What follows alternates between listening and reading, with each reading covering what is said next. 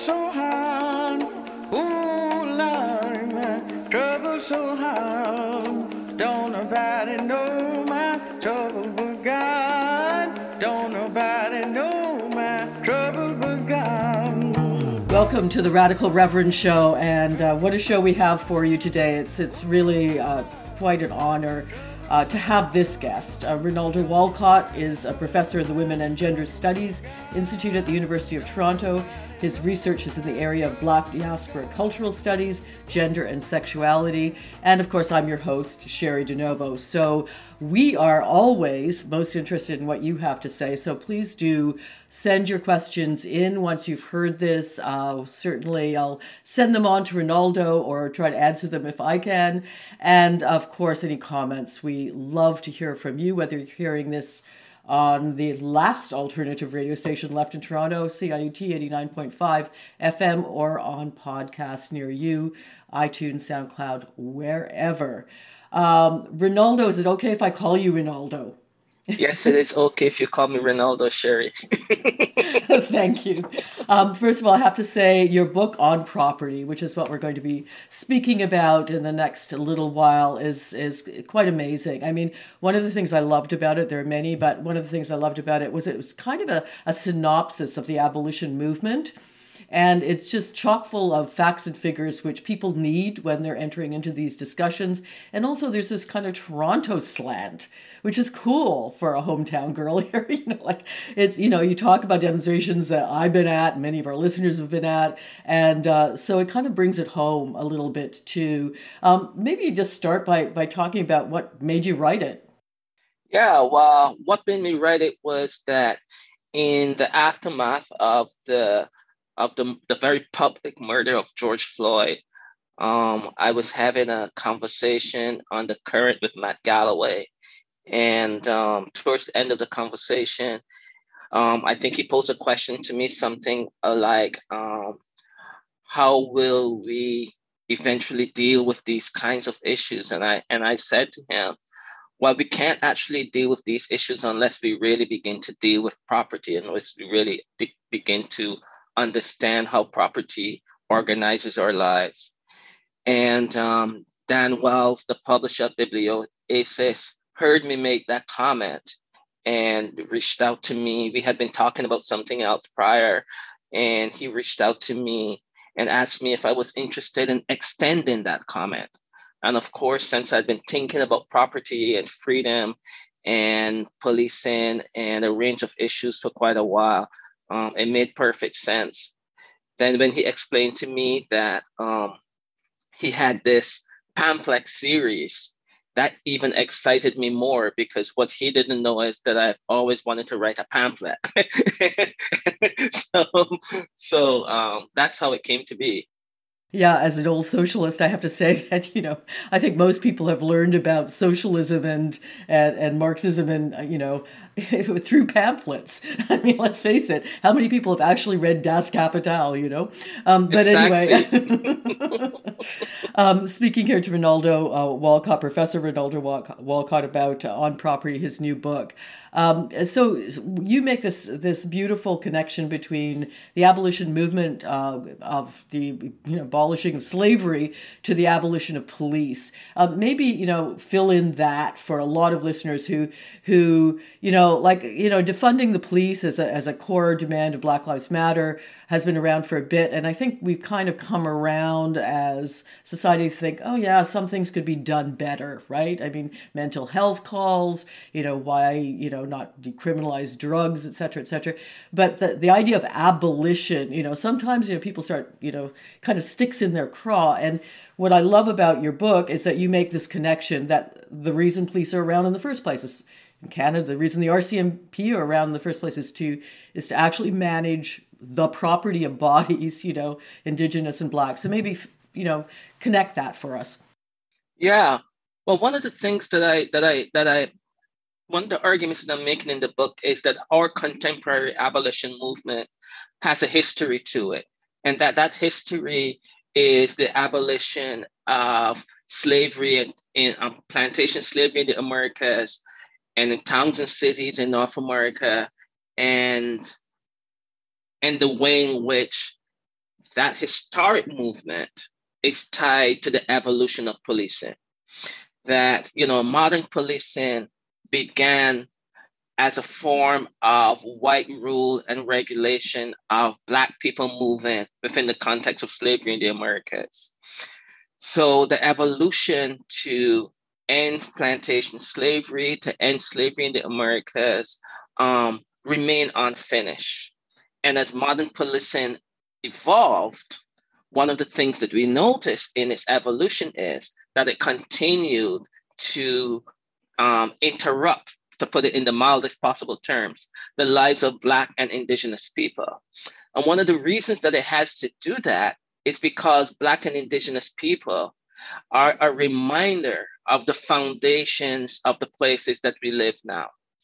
And because Black and Indigenous people represent not only forced migration and forced labor into the Americas for Black people, and Indigenous people represent and continue to represent the usurping and the stealing of their of their homelands. Um, policing then steps into place to regulate that and to make their resistance, to make our resistance appear as anathema to the normal way of doing things.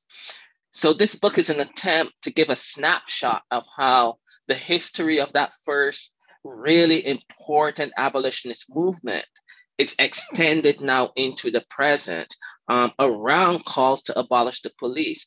But the call to abolish the police is really a call to transform our society. It doesn't, it's not about stopping at the police as an institution. It's really about transforming the society so that those who have been made um, the most disadvantaged by the accumulated histories of enslavement and colonization can begin to imagine and partake in a much more equitable distribution of the Earth's resources. Uh, one of the uh, authors and uh, mentors that you, you cite frequently is Angela Davis, and of uh, of course um, uh, there's few better. Um, but in her talk about the abolition of the of the carceral system, which uh, you call a punishment system, um, uh, in part. But I and and I think that has been a movement that has been going on for for for decades now. Uh, I read somewhere a stat that there are now more black bodies uh, working for basically as slaves, dollar a day in in the in the carceral system than there were slaves uh, under slavery. Uh, uh, it's a shocking number. Um, say something about the prison system too, because uh, often we we talk about police and and you know don't talk about what police you know end up you know where they end up putting people. Yeah, talk about prisons. Yeah, well, I mean sometimes when we look at the actual numbers and stats around prisons in Canada and the US, um, what we find is really staggering. So, for instance, we know that in the mid 2000s in Canada, and in Canada, Black and Indigenous populations in prison um, rose between something like 50 to 70%. That while Black and Indigenous people are um, something like, um, while Black people, for instance, are something like 1.2% of the Canadian national um, population, they represent something like um, 60 to 70% of people in national, in, in federal prisons. So, you know, the disproportionate, and that word doesn't really cover what's happening here, but it's the only word I have right now, the disproportionate distribution of who ends up in prison, who ends up in prisons for longer periods of time, who are not offered bail, um, who are immediately arrested and incarcerated. The figures are just staggering when you begin to look at them. And, you know, people can go to, to websites like the John Howard website to review some of the, the stats there. But on the other side of the border in the US, and both in Canada too, even though we have less stats on this, what you begin to see when you look at the numbers of the organizations that are keeping watch over these practices is that you see the replication of the plantation in the prison industrial complex. So it's not only that prisoners are incarcerated and forced to work for really low wages, but what you see also the prisons are populated with Black, Indigenous, and Latinx people. And then the people who are running the prisons, who are the are largely white. So you've got this disproportionate number of incarcerated non-white people. And then the administrators, the prison guards, are disproportionately um, the, the workers in, in these institutions. And so what we see is the replication of um, the plantation system move now from the land into urban and, and suburban areas so that the prison itself has now become a, part, a central part of modern economies of the West. And that's one of the most chilling things that when I was writing this book and having to consider how prisons are now one pillar of our economic scaffolding. And therefore, I, I propose that, you know, if we are to abolish the police, if we are to transform the society, that we have to also think deeply about the pillars of our economic, that hold up our economic scaffolding. Uh, speaking here to Rinaldo Walcott on his new book, his terrific book on property, um, and uh, and so let's talk about the property part of this book, which is. Um, which is, is is kind of a leap for some, I think, from the abolition movement, but you make it intrinsic, and I think it is.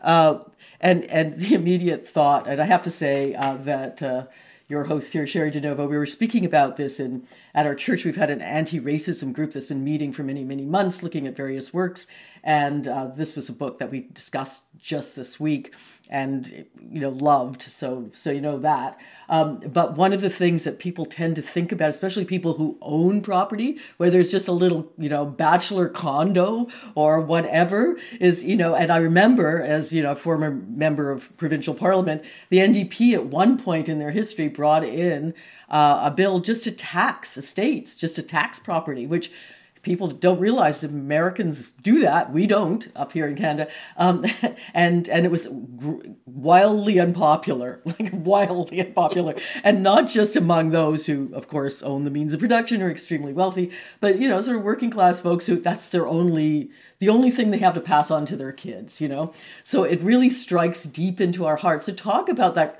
kind of core fear of, of around property and and and yes, I mean the, the fear is that our, you know, our children or offspring won't won't eat, won't have a place to sleep, won't, you know, whatever our fear go, goes to, that if we can't provide this, and this is the only way we can accumulate our own little piece of wealth. Um, so maybe speak about that that core fear that when you speak about abolishing private property really gets people going. Well, first of all, I, I want to extend thanks to your reading group um, for reading the book and engaging with it. That that that's a real honor and, and a pleasure to hear. And yeah, I mean, one of the things that I do in the book um, is I talk about the fact that Black people came to the Americas as the property of others. And I make the case that because of that, Black people have a particular kind of special relationship to property, having once been property ourselves, but also, um, you know, Black women in the context of, of slavery, the children, the children followed the mother, so the children became property too. And so this idea of property that I I write about in the book is not just about land and resources. And it's not just about the things like our houses and our cars and our cell phones and our jewelry that is really special to us. It's the idea that property infuses and organizes all of our social relations. So the idea of abolishing property is not to take away our individual cars and houses and so on, but it's to rethink what property does so that housing should not be where we have to seek our retirement. Housing should not be um, something that is scarce. Housing should be, as we're coming to realize, a fundamental human right. Once we begin to think about housing that way, something shifts. Something shifts about ownership. And what I'm trying to suggest is that the abolition of property will allow us to all become responsible for all of the Earth's resources, including the technologies and other inventions that we have as, a, as, as human beings collectively um, created over the last 500 plus years. And that to do so would require us to more equitably redistribute those, those resources so that property then is collectively owned deliberatively um, considered and distributed as opposed to hoarded by smaller and smaller groups of people. What we are seeing in the context of late capitalism is that the idea that you know that our property, our wealth, our responsibility is located in our house, our expensive car, or jewelry, or cell phones, that's not really at issue. What's really happening is the concentration of the earth's resources both material and otherwise, into the hands of a smaller and smaller number of people, thereby um, confusing us with what actually property is and what it does. So, yes, we don't want to take away your house. Everyone should have the, rights to a house, but a house should not be the basis upon whether or not you're able to live a good life or a terrible life. You know, in the city of Toronto, where I think both you and I are, Cheri, there's something like between eight and 10,000 people living on the streets. To address that, that significant problem, and then when we think about it nationally, requires that we think differently, for instance, about housing as property. Um, it requires that we think differently about what it means to create the kind of society that people see their house as their retirement program. And so, you know, the question of abolishing property is both about one about how we can uh, allow to rethink a history of stolen bodies and stolen lands and how we can now take all of the massive resources that we have accumulated in this world that we know if if they were equally distributed would have a significant impact on how people live their lives and begin the process begin to put into place new foundations for making that happen. The last thing I'll say about this is what I'm suggesting in the book by the abolition of property is to say that what we come to understand and know as property has been built and accumulated, and we have been tutelage into this understanding over 500 years. And it's going to take us many, many years to tutelage ourselves out of it and to lay new foundations for a different way of living collectively well together. And that's ultimately what the book is about provoking a conversation about what we will need to do now to begin to lay the foundations for how we can collectively live better together. Speaking to Rinaldo Walcott here on the Radical Reverend Show, and and just a note to all of you uh, listeners, uh, uh, do you know send your comments along. I always respond and i always am intrigued by what you have to say. So so be part of the conversation. Um, i wanted to go back and loop back rinaldo to your upbringing and your childhood and what uh, kind of brought you to this place. And one of the intriguing uh, aspects uh, of your upbringing was your the appeal of Rastafarianism in your life. So talk a little bit about that. I'm, you know, you, people are listening to this; they're not seeing it, but you got dreads. and they're cool. Um, so so just talk maybe about that. Yeah. Well, I was born in Barbados, and um, you know, in in my in my very early teens before I, I moved to Canada, um, it, but between the ages like 10 and 14, you know, Rastafarians began to really make a strong impression on me, but they also began to make a really strong impression on the island where I was born. And part of that strong impression was that those in authority wrote them off as um, as mad, right? That that this insurgent religious practice that called for collective orientation to life um, was written off as as as crazy, as loopy, and and of course, you know, over the years, Rastafarians have come to mean something quite different and something else. But one of the things that attracted me to Rastafarianism was the manner in which they spoke of liberation. They would liberate fruit from trees. Um, they were very interested in communities and communal forms of sharing and living together. And they were also interested in my dreadlocks, which I obviously get from them as a part of this. They were interested in a different kind of comportment, in refusing the norm as the way of being. And so, you know, this thing, remembering, seeing sometimes um, Rastafarians being taken off by the police and mental health workers for doing something as simple as taking fruit from someone else's yard um, really stayed with me all those years. And I think that obviously the hairstyle is a, is a part of that refusal. And so um, their their response, best encapsulated by you know the global superstar Bob Bob Marley, is is one of a righteous response to injustice, and that to me is founded in what we today call the abolitionist movement. Um, that they their refusal to simply see justice injustice and not respond to it, the refusal to um, to move, carry on with things as if they were normal, um, has been inspiring to me all these years. Even though as a Black queer man, in many Rastafarian circles, I would not be welcome. uh, yeah. Uh, uh, thank you for that. Um, again, speaking to Ronaldo Walcott here about his book um, on property, and please uh, do pick it up and order it. Don't do it uh, through the biggies. Uh, do it through your local bookstore. Just a suggestion. Keep our local bookstores open.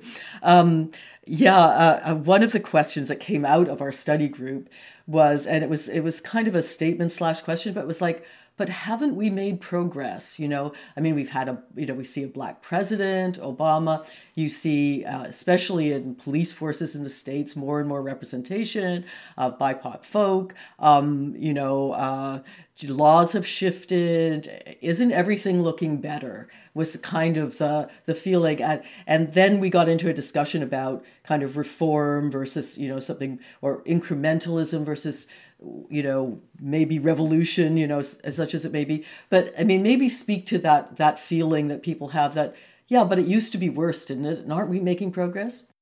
A wonderful question. And of course we've made reform and of course there are more faces that are not white in these institutions. But one of the one of the the pernicious problems especially of policing and the prison industrial complex is that as much as we see some change faces, um, what we don't see is a change in the shape of the institution itself. So we can have a Black president of the US and the global South still be the place where all the bombs fall. right? We can still be bombing Somalia and elsewhere. We can have Black police chiefs and women police commissioners and Black and indigenous and poor people, poor white people included, still be the targeting of policing. So the argument is really about the shape of these institutions and what these institutions are set up to do, who they're set up to keep in place, and so on. But the other thing that is really difficult to for us to have to deal with, and this is why reform um, only gets us so far. Cheri, you and I are talking a few days after a 21 year old white man whose name I will not say murdered eight Asian women.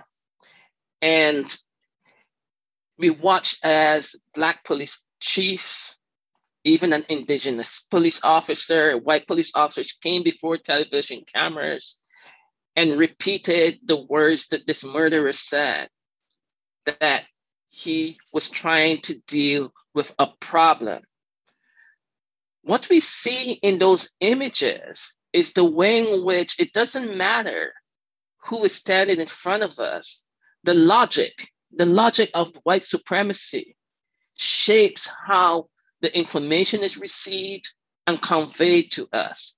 So, one of the things that we've had to deal with since the 1960s, the, the, the, the, the upheavals of the 1960s, that threatened to really change the world that folks were living in then is that you know representative democracies and late capitalism has been able to pick black and women and indigenous and asian and so on and put them into high places but to keep but to keep those places as structurally the same. And so that's been one of the outcomes that we're struggling with, with here and why it is that abolition over the last decade or so has become such a potent force among activist communities and more and more it's winning over more people to understand that we can actually remake the, the terms and conditions of how we live collectively together uh, speaking uh, to Rinaldo Walcott here on the Radical Reverend Show. Um, and, and, I was thinking, Rinaldo, as you were speaking and so eloquently, thank you, uh, about the issue. And here I, you know, I, I work in a church now, was working in government, and you're sitting working at University of Toronto, and we're dealing with our own institutions, right? Um, uh, I just uh, finished another uh, book uh, on the undercommons with you know Moten, and I love the fact that you you quote uh, one of his his lines, which is so beautiful that you know um, to add to Marxism that you know when you're dealing with uh, black bodies and, and black people, you're dealing with a commodity that screams. That's such a beautiful line. Um, uh, and I wish I had another half hour to go into that. But anyway, I'll leave that out there for you listening to investigate on your own time. A, a number of the questions that came up in our book study group centered around yes, you know, this is a great book on property and we agree. Now, how do we get there from here? What do we do? You know, uh, and you kind of, you, you know, you sketch that out. I mean, would be difficult to prescribe, but how do we get there from here? Like, what should we all be doing now to make that world a reality and not just a topic of conversation? Mm-hmm. You know, I think that some of what we have to do is that we have to change the questions that we ask of the society that we live in. I think most of us know that what we're currently, presently living is not satisfactory. So we have to begin to ask ourselves, what can we begin to put into place that would make life for those of us now and those coming in the future much more satisfactory? So, in the midst of COVID, which we remain in this pandemic, our political leaders were all about how we're going to build back better. Now, I personally have not seen them begin to do anything that suggests we're going to build back better. But I think that those of us who are engaged in the political process have to begin to hold them to that idea. And we need to put on the table the kinds of things that would mean building back better and hold them accountable to them. So, for instance, you know, we need paid sick days for those who are who make the lowest wages, um, who are now seen as essential workers, but have no access to compensation if they fall ill. We need guaranteed housing for people who are unhoused. We need people to be paid a livable wage. These are all kinds of things that we can begin to put into place right now as the foundation for a new society.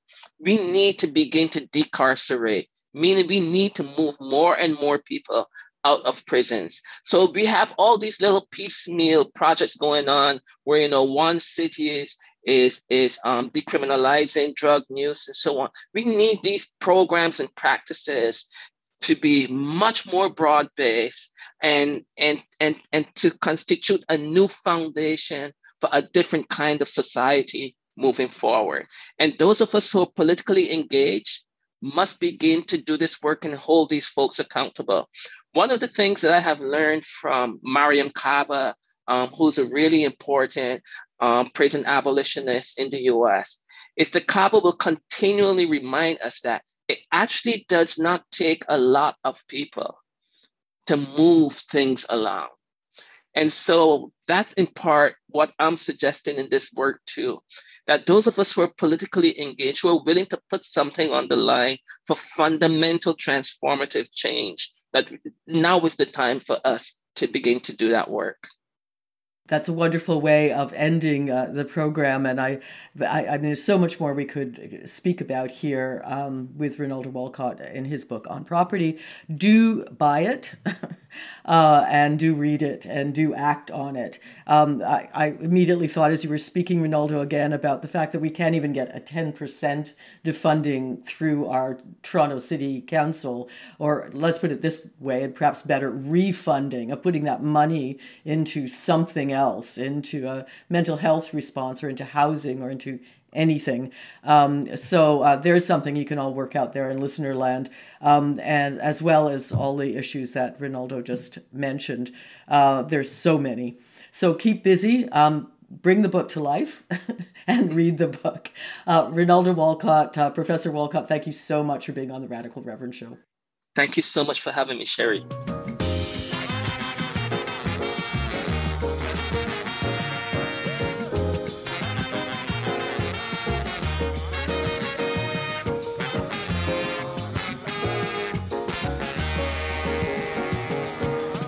Welcome back to the Radical Reverend Show. And wasn't that something with Rinaldo? Please uh, go out buy the book. Don't, uh, you know, don't order it from that big, big unnameable source. Uh, go to your local bookstore. Um, give them a nod. Uh, they will deliver. I do it all the time. Uh, and my second guest, uh, equally exciting, is Fred Hahn. Um, he's my go-to union guy for a lot of things but i, I wanted to let you know why he should be yours. Uh, first of all since 2010 he's the head of ontario's largest public union CUPE and was the first lgbtq person to head a provincial union of that size. Uh, and they also are responsible for some 55000 people in the education sector. So that's one of the areas that i really want to talk to him about. So fred welcome to the radical reverend show Thanks for the invitation, Cheri. It's so great to be here with you. So let's start off talking about schools because, as you're probably aware, and many people are that follow me, I'm on Twitter a lot these days, giving voice to a whole lot of frightened people in the educational system um, for various reasons. We've seen a number of school closings, particularly in the last week or so. Um, and, you know, again, uh, we are hearing the education minister saying, oh, it's safe, it's all safe, don't worry about it. Um, and we still have these huge cohorts and classes. We have kids eating lunches in lunchrooms without masks, and kids are kids, right? So, so again, um, this is what I'm hearing. And I, I think, first of all, I, I, wanted you to talk about this fear of just even speaking out. And I'm sure it's not just in the educational system, but I'm sure you hear this from members who are so frightened about, you know, possibly losing their job even in the middle of a pandemic. Maybe say a few words about that. Certainly, uh, you know, I um, I'll start by just saying uh, I want to pay some homage to our school board bargaining council. We have a structure that represents all of our school board members, and the president uh, of our bargaining council, Laura Walton. Uh, many of you, uh, I'm sure, will have heard of her. Uh, they do amazing work with our members in schools. We we do represent 55,000 folks who, basically, you know, who in a school, if you think about, you know, there's teachers and there's principals and everyone else everyone else is a member of CUPE, you know, the school secretary and the custodian and the speech and language pathologist and the education assistant and the early childhood educator and the lunchroom supervisor, like, and many, many, many, many other jobs. Um, and it's been really challenging for them as it has been for members uh, across uh, all of the different sectors of our union. But this question of speaking up is a really important one because I do think that um, it's always been a challenge in the broader public sector. Employers, uh, some employers take the position uh, that you, you can't tell tales at a school, you can't speak about what happens in the workplace. They actually, some employers have policy that prevents a worker from speaking out about what happens in their workplace. Uh, you know, we have defended members who have been terminated by employers for speaking out. Um, uh, you know, most recently, I mean, there are many different s- examples, but one of the most recent ones that I, I know our union is quite proud of, we had a hospital worker in North Bay who spoke out about violence in that workplace and about the employer's lack of uh, uh, any response to years of workers saying like we need better uh, measures and better protection and better response when there are violent incidents at work uh, and she spoke to the media and they terminated her. And we went through a long process in arbitration to defend her. And we not only won her her job back, uh, but we won her damages from that employer because, in fact, um, and it's important for people to know this. Uh, you can have people can have a workplace policy. Employers can try to do that stuff, but we have, you know, the right of free speech in our country. Uh, and when when it comes down to it, and when uh, when an arbitrator or a judge or somebody has to look at that, uh, they will find in favor of our ability to just speak up and tell the truth. Now, that might be cold comfort to somebody who's just struggling. And you identified this, eh? Like people in our schools, like in our hospitals, in our long-term care facilities, in our social service agencies, in our municipalities, people are struggling. They're really just one of the things we hear from our members. Uh, you know, they're they're taking it day by day they are trying to get through day by day. They are having, in some cases, very difficult discussions with their employer about just providing them personal protective equipment. Like we're a year in here, eh? And like I get that maybe a year ago there might have been some wonder about, you know, should a worker have to wear, you know, we should so be over that, but we still got people who are literally engaged in in arguing with their employer that they deserve personal protective equipment to keep them safe at work. That's happening in schools, but it is still happening, shockingly, in long term care facilities, where if there was any place in the broader public sector that I think if you asked anyone, gee, like they probably learned their lesson there, eh? Like they must be giving people uh, proper masks and proper protective equipment. No. We are still arguing in some settings, even though there are government directives, mainly in for-profit uh, facilities where you know employers uh, prioritize profit uh, over uh, over the the lives of the people who live there and the lives of the people who work there. Uh, sorry, once you get me going, uh, I, I, start to go. It's all kind of connected, right? And so certainly our members in schools uh, face this challenge, like others do, uh, the the pressure from the employer to not speak up, uh, coupled with you, there's only so much energy that people got, and they're worried about their own families uh, they're worried about their parents uh, getting uh, access to a vaccine. They're worried about themselves getting access to a vaccine. They're worried about what's going to happen at work today. They're worried about whether or not their school is going to close. They're worried about the kids that they support. There's a lot of things to worry about. And so, uh, you know, I have so much respect for our members who are doing this work every day. Uh, and uh, I do get emotional about it because I, I, I often say I am proud to be in my union, and I am uh, this year I've never been so proud. Yeah. Yeah. Um, it it is yeah it's incredible and uh, uh, just a quote. I mean, I I've done a number of shows on you know long term care with you know champions like Dr. Vivian Stamatopoulos and others um, about how horrendous that has been, and I've stood in demonstrations during COVID out in front of them, um, and uh, it's it seems now like because many of them, not all of them, have been you know vaccinated, that you know the the the eyeballs are off long term care and onto schools, but we should not forget, as you've said, that it's still a problem area, a real problem area. Um, getting to schools now, I mean, I just some of the the stories that I've heard are are are shocking. Um, and just like you, I'm astounded that we are asking people to go and do these jobs all the time and not giving them, you know, they they people are buying their own HEPA filters. You know, they're in, in, in, school buildings. I, you know, people are going into school buildings when they don't have to, you know, teach virtually. It's insane. Um, but I mean, uh, you know, one comment really kind of got to me, and this was just yesterday. Somebody said, you know, thank you for giving voice to some of our voices. We don't feel like we can speak out, which you just addressed. So please, please, yes, I was going to say, isn't that illegal? People should be allowed to speak out. Yes, please speak out. Um, and I replied and I said, well, thank you for risking your life for us. Yeah. I mean, and that's really what we're asking a lot of frontline workers to do is risking their lives for us. Um, so I wanted to ask you a question about that because you know, the, yeah, you know, people are going in as you say day after day after day, and the question has arisen. So, so why not a strike? Why not call in? You know, have a have a call in sick day right across the sector. You know, why to talk about that as as sure. you know the head of, of Ontario's biggest public union. Yeah, absolutely. Uh, what I what I will say is that at the beginning of this, uh, our members, like everyone, like all of us, were sort of terrified. It was so unknown. We didn't know what we were dealing with. None of us had ever lived through a circumstance where we've got the premier of the province and the prime minister of the country and world around the world countries are closing down and we've got this you know there's a lot of fear and so much uncertainty um, and i think that uh, one of the things that i also am quite proud of, of our, of our members is that they really also their go-to place was how do we help? In fact we had members who were uh, incredibly uh, heroic uh, you know, in municipalities, for example, administrative staff, people who do uh, important tasks said, uh, hey, like you need people in a homeless shelter, like put me there.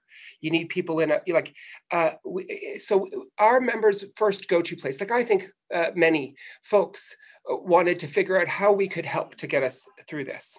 Um, and that was really a focus for such a long time.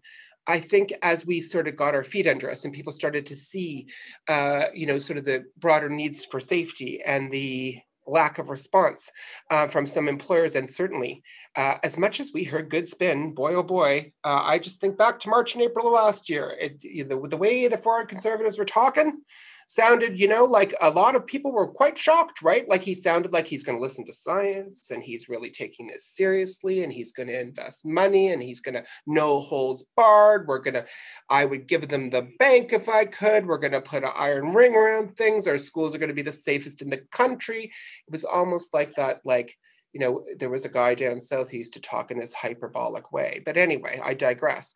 Uh, and, and people, I think, wanted to believe that. Uh, and now I think, you know, increasingly people are seeing that that isn't the case.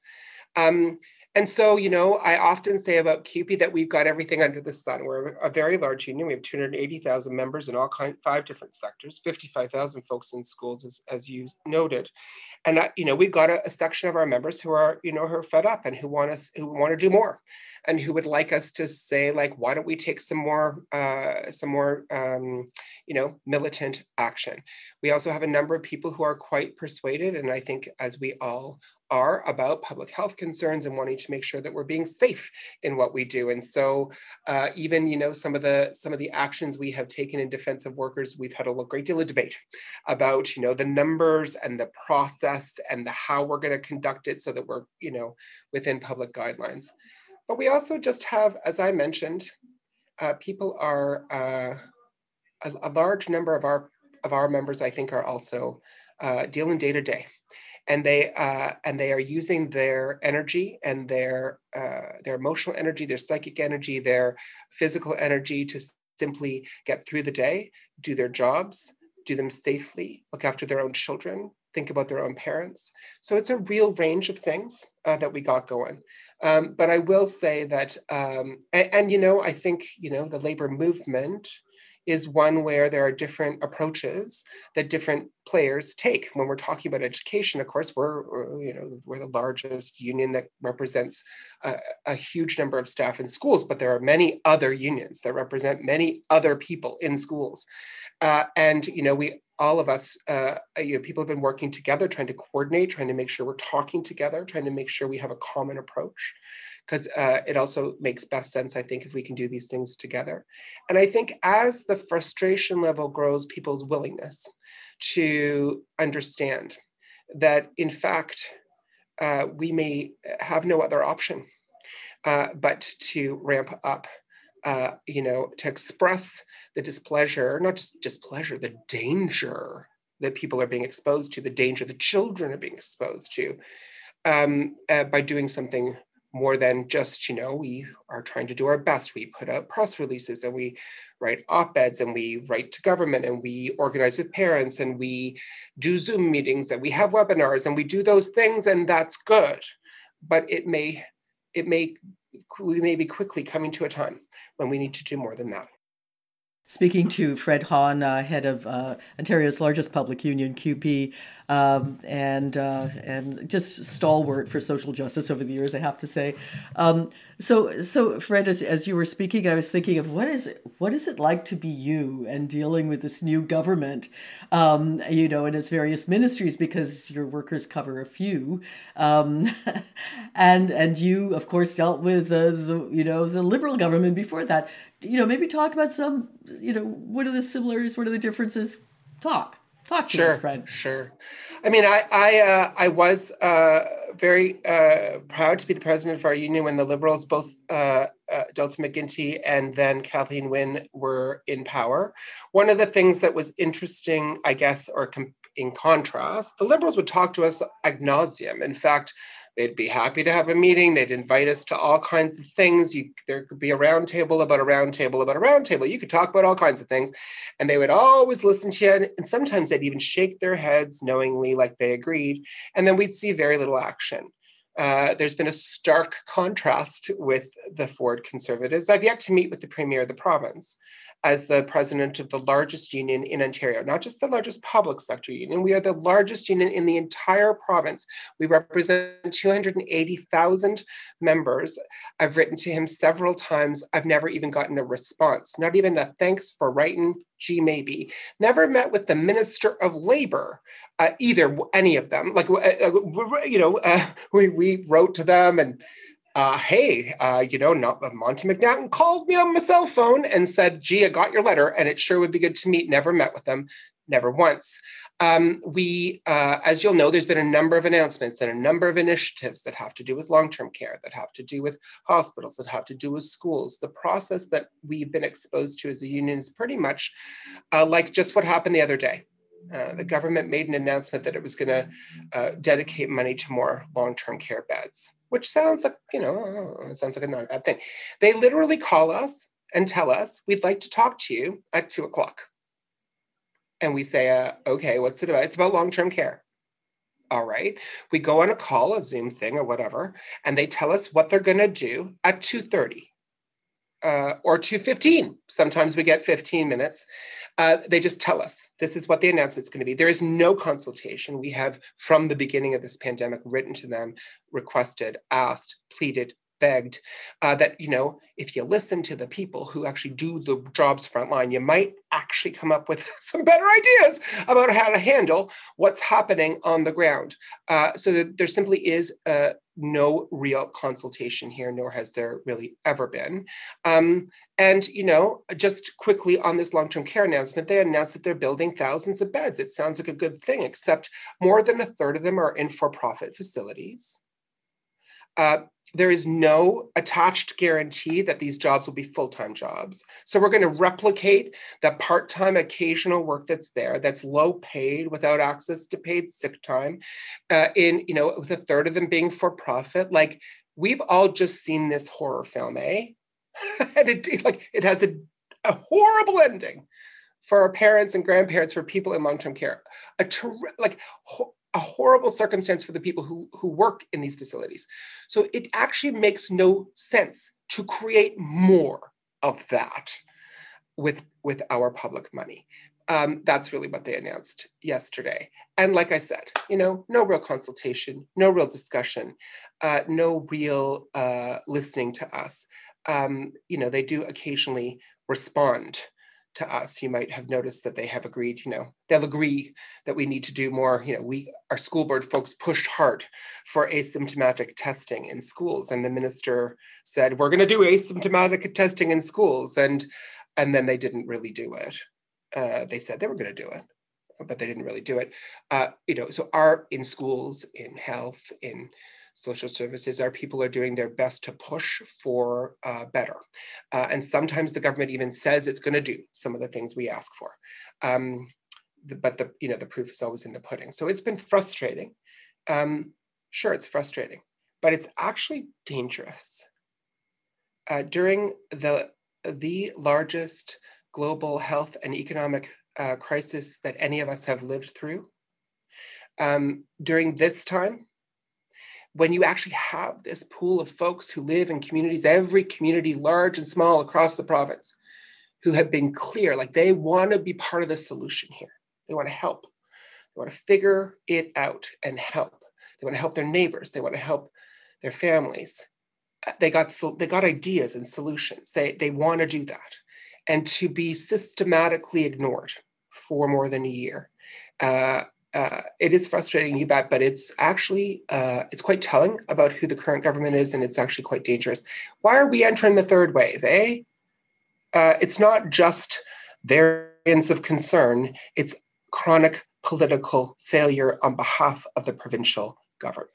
Yes, uh, talking to Fred Hahn, uh, head of uh, Ontario's biggest union and biggest public union as well, CUPE, um, about the state of being, you know, essential workers out there and frontline workers, um, which is to risk their lives for us. So, um, uh, just remember that wherever you are and wherever you interact with them.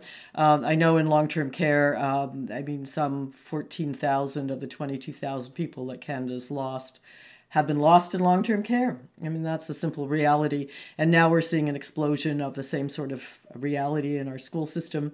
Um, uh, and again, um, should have been on March break, could have been on March break, weren't on March break.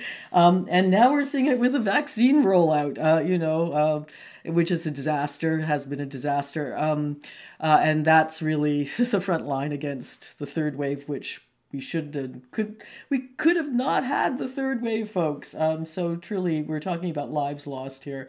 Um, uh, let's talk about that fred because we've seen the city take uh, the province to court. The supreme court won't know how that um, you know lands for a while uh, around their interference with toronto city council and who sits there and who represents uh, whoever. Um, what about the legal, uh, you know, possibilities there? Um, um, what's what's happening on that front? Because literally lives have been lost in these circumstances. Some of your members, I'm sure.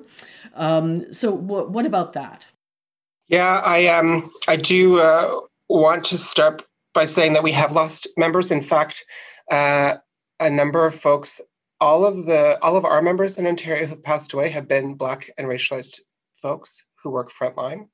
The majority of them in healthcare, but from my own home local, I was a I worked at Community Living Toronto. I worked with people with developmental disabilities. That was my frontline job, and I'm still a member of my local union. And there were two members of my local union uh, who uh, who contracted COVID and who passed away. As an example, many of us tragically have these stories, um, and uh, you know. Uh, I'm a firm believer in fighting on all fronts. Uh, you know, uh, use every tool in the toolbox. And so we must talk to folks in communities and mobilize. We must apply political pressure. We must use technology to do it.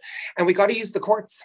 Uh, and so I'm glad that the city of Toronto is proceeding. Um, because you know if we look at what doug ford did in the middle of a municipal election by chopping the city council uh, you know, that is an affront to democracy. Sure. It was also about attacking uh, the possibility to have a more representative council. The people who ended up not being able to offer or who uh, did offer for election and against incumbents who, you know, had lots of already built up faith from folks in their communities, uh, they were Black and racialized and Indigenous folks who we could, we had, we lost such an opportunity to start to have a council that actually represented people in the city of Toronto. So there's a huge human rights and equality and equity component to what they did there. Uh, and it's one of the things that I'm, I know those arguments are going to be made. And it's uh, because our union uh, in, uh, in the early days of that was actually part of this challenge around that. And uh, and uh, we found uh, helped to find plaintiffs and stuff. We are we also have a legal case against bill 124 this is legislation that interferes with free collective bargaining. It says that any public sector workplace can't negotiate a wage increase well any increases whether wages benefits anything all of it together can't be more than 1% a year um, and uh, that existed on the books before the pandemic. We started uh, with through the Ontario Federation of Labor. There are 70 different unions and employee and employee associations and organizations who have a joint um, uh, complaint against that legislation because it fundamentally violates the Charter of Rights and Freedoms and the freedom of association, the right to free collective bargaining. Uh, and that's just not my opinion. There was a similar piece of legislation in Manitoba that the court there and the Supreme Court found to have violated that. We have much faith in uh, that that will happen here in Ontario. But it's also ironic, eh, that we're challenging this pre this legislation that happened before the pandemic. That during the pandemic, the government has acknowledged that people are underpaid. So much so that they've induced, uh, introduced now twice this quote unquote pandemic pay or pay bumps or, you know, to different job classes um, it, you know, and um, it's going to be really hard for the government. Never mind talking about the you can talk about the Constitution, and we're going to do that. But now you're going to have to explain. If you thought one percent is good enough, why are you giving people a four dollar an hour bump? Like you know, and why are you quoted as saying you'd give them the bank if you could? Uh, you know, I think there's a growing recognition that you know there's the there's the the constitutional rights argument, yes, but I think I believe there's a growing recognition that if you're going to work in a long-term care facility looking after my mother, you deserve to be paid more than 16 or 17 bucks an hour. If you're going to work in a school supporting my child, you deserve to make more than 17 or 18 bucks an hour. If you're going to work in a group home supporting some of the most vulnerable people and ensuring that they actually have access to participate in our community, you deserve respect for that care work and that deserves to be paid better. If we can pay, look, you know, the private sector you know, capitalism can pay basketball stars all kinds of millions of dollars. I, you know, I'm not. I, none of our members are necessarily asking for that, although I, I often think they deserve it. But I think that we could understand that that the systems we've had for some time simply don't recognize this kind of care work appropriately. That the folks who are teaching and supporting and looking after our children deserve good, solid wages with full time jobs and paid sick time and access to a pension plan. The same thing ha- is true in long term care. The same thing's true in community and home care. The same thing's true for people who work in shelters with those with people living through homelessness. The same thing's true for people who are uh, supporting people. There's so many jobs that are so fundamentally important to our society that have been undervalued for so long. And if there's one good thing that comes out of this pandemic, uh, I hope it is that people never forget, never forget how important these jobs are. And jobs like people who work in grocery stores and people who work in, like there are private sector jobs that have been historically undervalued, that are also temporary jobs, that also don't have access to paid sick time. And it is well past time for us to not just recognize it, but to join arms, private sector, public sector, downtown Toronto, Kenora. It doesn't matter where you are, it doesn't matter what job you do. We all got to just say, like, enough's enough here. Can we start paying people appropriately? Can we demand that they have full time work? Can we demand paid sick leave for everyone so that not just during a health crisis, but you know to avoid becoming worse, but just in general, people shouldn't have to go to work if they're sick.